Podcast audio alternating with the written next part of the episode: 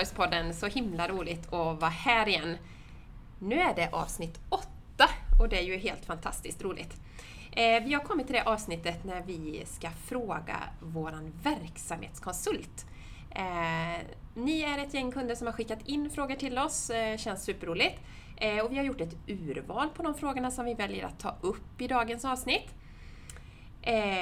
Och med mig har jag ju Linda och Madde. Jajamän, hejsan hejsan! Hej hej! Och det här är superkul för vi har haft ett väldigt bra inflöde med frågor. Ja, så det känns kul. Jag hoppas nu att ni som lyssnar tycker att vi har valt ut rätt frågor som Ja. vi svarar på. Eller resonerar kring rättare sagt. Men hej Madde! Hur Hej! mår du? Ja, jag mår jättebra. Härligt! Jag är ju i Borås. Ja, precis! Ja. Ja. Kan inte du bara berätta lite kort om dig och vad du jobbar med här på och hur länge du har varit på Pulsen och så? Ja, jag är ju då verksamhetskonsult och eh, mina områden äldreomsorg och funktionsnedsatta, men också systemunderhållet. Och jag började faktiskt 12.09.01. Se där!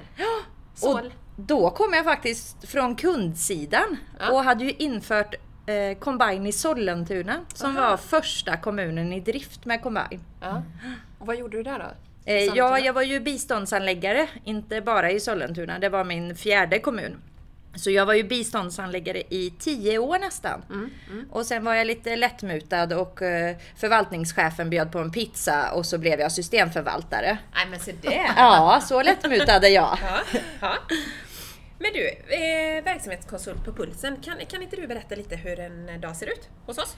Ja, det är ju det som är så himla roligt för den är ju aldrig sig lik. Utan ena dagen då kan man vara på en demo i Karlsborg och nästa dag då sitter man i supporten i Väsby. Eller så hjälper man till ett införande i Flen.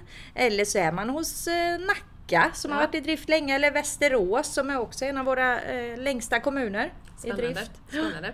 Och då kan det vara såklart allt från att kunden är i införande till Ja, det kan vara olika typer av Ja. frågor man hanterar helt enkelt. Ja. Så det kan ju vara att vi är mitt i ett införande och då ska ju personalen lära sig allt från början. Ja. Eller så är det en kommun som har varit jättelänge i drift. Där Ja. jag, ja, I Västerås var jag länge och träffade handläggarna när det var nya releaser. Mm. Eh, sen har jag ju avstämningar med vissa kommuner som de får ställa frågor om systemunderhållet. Bara några timmar i veckan eller varannan vecka. Mm. Så det är jätteolika. Mm.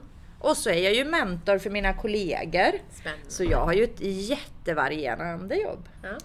Precis. Jättebra, vi har ju mycket stöttning av dig i supporten också. Ja. Det är väldigt tacksamt. Suverän. Jättebra. Mm. Men hörni, det var ju superkul naturligtvis att läsa alla frågor som har kommit in och stort tack till alla er som har faktiskt tagit er tid och skickat in frågor.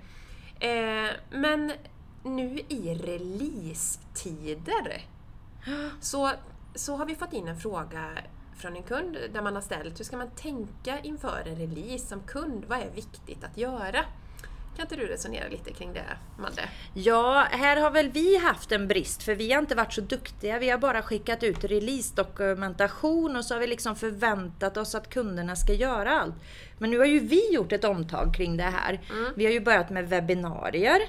Eh, så det, och det spelas in så man kan kolla på det i efterhand. Det sa till och med mina kollegor, gud vad bra, det är jobbigt och tungt att läsa. Då kan man få se också. Det Ja. är jätteviktigt med det visuella. Och sen hade vi öppet hus nu för första gången, tror jag det var. Jo, det var det. Och det var jätteuppskattat. Och då fick man ju komma och gå som man ville. Och det var ju i Stockholm den här gången. Och det var ju ändå kommuner utifrån som kom också. Mm. Och det ger ju en möjlighet, för det vi, eller jag ser i alla fall, det är ju att jag kan komma till en kommun och visa en funktionalitet som kom för två releaser sedan och så har man helt missat det. Ja, Så att det, är så, det här är ju ett sätt för oss att hjälpa alla så att man verkligen, verkligen får möjlighet att testa och inte missa någon sån här superfunktion som har kommit. Ja, precis. Och det är klart att det är olika. Jag tänker, man tar ju till sig information olika. En del gillar att läsa, en del Ja. gillar att... eh, Ja, men precis. Jag är väldigt visuell, jag lär mig bara av att titta. Ja, ja. Jag tänker det öppna öppet hus, hur, hur lägger man upp den planeringen? Hur ser en sån dag ut? Vad gör man när man kommer till öppet hus? Ja, nu hade vi delat ut testprotokoll och sen fick de ställa frågor. Vi hade ingen gemensam genomgång utan alla hade releasedokumentet. De eh, fick köra på och testa för alla har ju inte alla delar i Combine. Nej. Kör man inte IFO då är ju de delarna kanske inte så viktiga. Precis. Eh, Så då kanske man eh, bara fokuserar på sånt som är generellt eller unikt för äldre. Ehm, Ändringsbeställningen är ju jättestor i den här leveransen. Eh, Många hade trott utifrån dokumentationen men det rör inte oss, det är bara i BIC och B-BIC. Men så var det ju inte. Och då var det så här, men wow, kan vi göra det här Ja. och testa det här? Så det är mer ställa frågor och verkligen testa alla funktioner. Så att man ser att man har konfigurerat rätt. Man kanske behöver äh, hjälp att Ja, just det. konfigurera. Men då tar man med sin egen dator så att man har... Ja, egen precis. dator och sen delade vi ut dokumentation. Några hade med men vi hade också tryckt upp så man kunde få det. Spännande. Så man kan säga delvis svaret på frågan är att man eh, ska vara med på de insatserna eller de grejerna som vi erbjuder. Men vad kan man göra, vad gör man mer på hemmaplan då? Man behöver naturligtvis, tänker jag spontant, rigga upp för att man har eh, personal på plats som kan testa naturligtvis när Ja. vi släpper releasen i acceptans. Och sen tycker ju jag att det behöver ju inte bara vara systemadministratörer som kommer på öppet hus. Objektspecialister är ju jättebra. Eh, Att det är slutanvändarna. För att eh, systemadministratör f- fokuserar ju mycket på vad ska jag konfigurera, hur ska jag konfigurera. De kanske inte testar lika mycket. Nej, Så att jag tycker det är bra om det kommer blandade grupper. just det, att man har dels config-fokus men också att man har testfokus Ja. då. Att man har hur det kommer att vara i verkligheten sen. Ja, och nu var vi ju tre personer som hjälpte till i Bergshamra och sen tog vi ju kontakt med övriga kollegor om vi inte kunde svara. Just det. Mm. Bra! Vi tar nästa fråga här då, som vi har valt ut. Den här eh, Madeleine eh, har jag ingen koll på alls, men det Nej. hoppas jag att du har. Vad betyder de olika relationerna kopplat till en process i Combine? Ja, den är lite spännande för att här finns det ett combine-språk och ett handläggarspråk kan man säga. I combine så är man ju ansvarig handläggare och det är man den relationen lever tills du tar ett formellt beslut. Sen får den ett slutdatum, för då anser man ju att utredningen är klar. Men processen har ju fortfarande eh, en giltighetsperiod, alltså hela beslutsperioden. Och då har man ju en relation som heter ansvarig Combine. Och det här tycker ju många handläggare är ju förvirrande, för jag är ju ansvarig handläggare. Men vi har ju ansvarig och handläggare som två olika ord i Combine. Och det är ju något som är viktigt att vi verkligen lär ut ordentligt när vi undervisar. Så ansvarig är hela. Under hela giltighetsperioden för processen så är du ansvarig. Okej. Men handläggare är du bara till beslutet är fattat. Sen kan man lägga till medansvariga och medhandläggare om man är fler på den här processen. Och det är ju extremt viktigt när det gäller sekretesspersoner. För det finns en inställning i Combine där du kan skydda de här med skyddad identitet så inte fel personer kommer åt dem. Och då måste man ha en relation för att kunna se de här. Så inte hela enheten kommer åt dem. Och då är ju relationen jätteviktig. Sen är den viktig för rapportuttag, den är viktig för att eh, du kan inte mm, avsluta en, handlägg, eller en användare rättare sagt om an, eh, användaren har en pågående relation som är av typen ansvarig eller handläggare. Så då måste man vara noga med att flytta de här processerna till en kollega när någon slutar. Och det handlar ju om att vi, inga processer får ligga ansvarslösa. Just det. Och det var ju en utveckling vi gjorde så långt tillbaka som i 1.12. Okej. Men vad är då, jag tänker, eh, alltså han, man kan vara handläggare och man kan vara ansvarig då. Ja. Eh, vad är skillnaden? Alltså, det är inte samma person Jo, oftast är det Ja. ju samma, men det behöver ju inte vara det. För säg Stina att du, det här är ditt, eh, vi är fördelade i kommunen efter datum. Ja. Den här brukaren har ditt datum. Men du är på semester och då utreder jag ditt ärende. Eh, För jag täcker upp, vi är kollegor. Då vill jag ju att du ska ligga som ansvarig så att du, när du letar i Vyn processer till Förstår. exempel. Ja, Men du, ligger som handläggare? Ja, för det var ju jag som utredde det här. Så att vi också tydligt dokumenterar vem som har gjort vad. Sen kan det komma in en tredje person som är beslutsfattare. För varken du eller jag har delegation på det här. Väldigt vanligt inom IFO till exempel att cheferna är delegat. Jag förstår. Eh, Jag var tvungen att tänka lite där. Ja, jag såg det. Men, men och vad är det, bara då, vad är det egentligen som är det svåra? Det är just benämningarna, begreppen Ja. som vi använder. Ja. ja. De som har kört länge, de börjar ju bli vana de här, men det är ju något vi får jobba med. Det är ju alltid så. Byter man system så är det olika begrepp. På samma sätt som det är olika layout.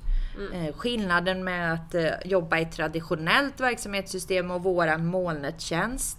Det är ju många sådana saker. Det. Så det tar ju alltid en tid att att anpassa sig. Så är det ju, så är det ju såklart. Ja, spännande Madde. Bra svar. Vad ska man tänka på, nästa fråga. Mm. Vad ska man tänka på när en handläggare slutar och inte är ansvarig för ärendet längre? Hur går man tillväga då? Då måste man ju flytta de här. Just, det var Ja. lite samma då. Ja, det är lite samma. Eller, ja. ja. Och det kan man ju göra på flera sätt. Antingen inne i processen, men det blir ju... Säg att du är äldrehandläggare och har 200 processer, då ska du gå in i 200. Det blir ju ohanterbart. Men då har vi ju så fina översiktsvyer. Och det är ju vyn processer som ligger under arbetsöversikt.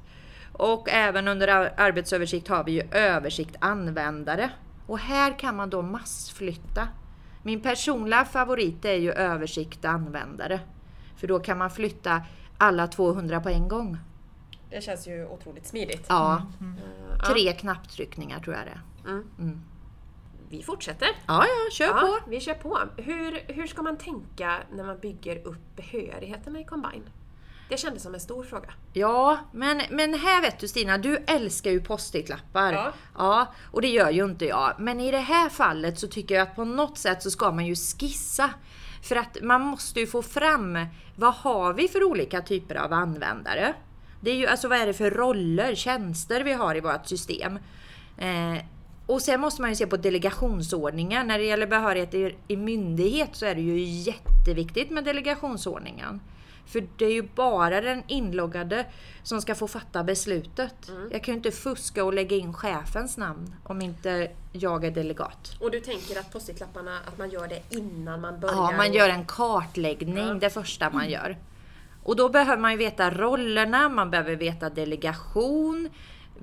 Vart jobbar jag? Så att vilken enhet ska jag komma åt? Får jag komma åt allt på min egen enhet?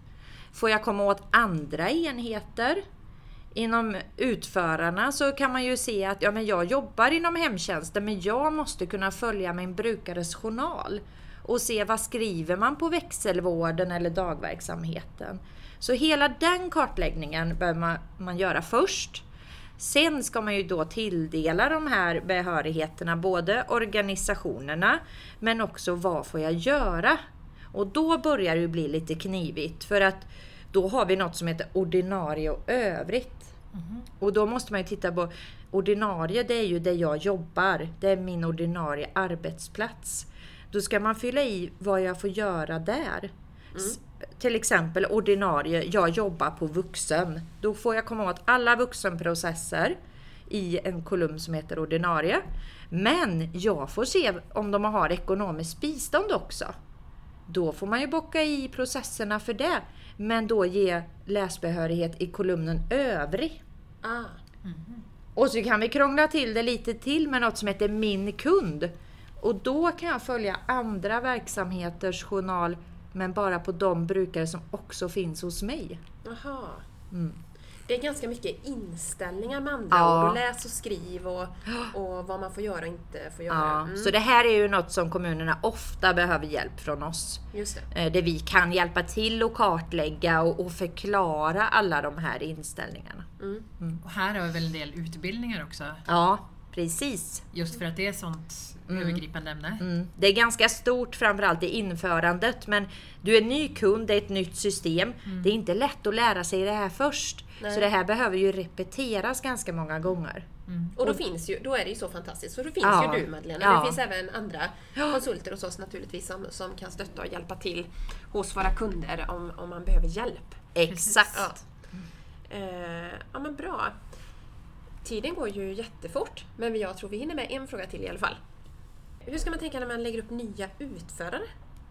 Ja, det är ju också spännande för det är ju Så att i vissa kommuner har handläggarna varit eh, vana att skicka direkt till den unika dagliga verksamheten till exempel. Och så är det ju Ja, det är ju så fantastiskt. För utfärdarna de omorganiserar sig ju så otroligt ofta. Och så får handläggarna skicka om och byta och hej och hå. Så här tycker jag man ska tänka mycket på att vara ganska snäv i myndighet. Alltså att, att handläggarna kanske skickar beställningen till den kommunala hemtjänsten eller den dagliga verksamheten eller öppenvården. Och sen får utförarna jobbet med att säga vilken del inom hemtjänsten, vilken del inom utföra. ja, öppenvården. Och om de nu tycker att de behöver omorganisera sig, då är det också de som flyttar runt processerna och byter enhet. Ah, Så slipper handläggarna det. vad smart. Mm. Och de ser ändå i kundkortet vad det är för utförande organisation. Så de kan ändå följa det här. Mm. Det var ju ett riktigt bra tips. Ja, det är bra. Suveränt. Som sagt, det var de frågorna vi hade valt ut och jag tänker, vi har ju fler frågor här vid sidan om och, och det finns alla anledningar att fortsätta i ett ytterligare avsnitt. Men vi behöver avrunda för dagen. Avslutningsvis så vill vi marknadsföra en utbildning. Ja, som jag håller i. Ja men precis, och när är den? 22 maj i Borås. I Borås, härligt! Metropolen. Ja. Och då ska vi ju... Eh, Möt våren i Borås med Madeleine kan vi döpa det till. absolut! Och vad kommer du gå igenom? Det är ju en systemadministrationsutbildning. Så Kan- då är det ju lite av det vi har pratat om idag. Behörigheter, hur lägger vi upp resurser, användare, eh, alla dessa typer. Som hur vi kopplar vi dem? Mm. Spännande. Och anmälan kan ni naturligtvis göra på pulsen SE. Och ni kan också mejla in till omsorgspodden pulsen.se om ni skulle vilja anmäla er den vägen. Jag tänker att vi avrundar för idag. Jättebra. Stort tack Madde för att du kom hit. Ja men det var tack. jättekul, tack! Vi Ha det bra. igen. Aha. Tack, Hej! Hej. då. Du har lyssnat på Omsorgspodden. För mer information se pulsen.se omsorgspodden.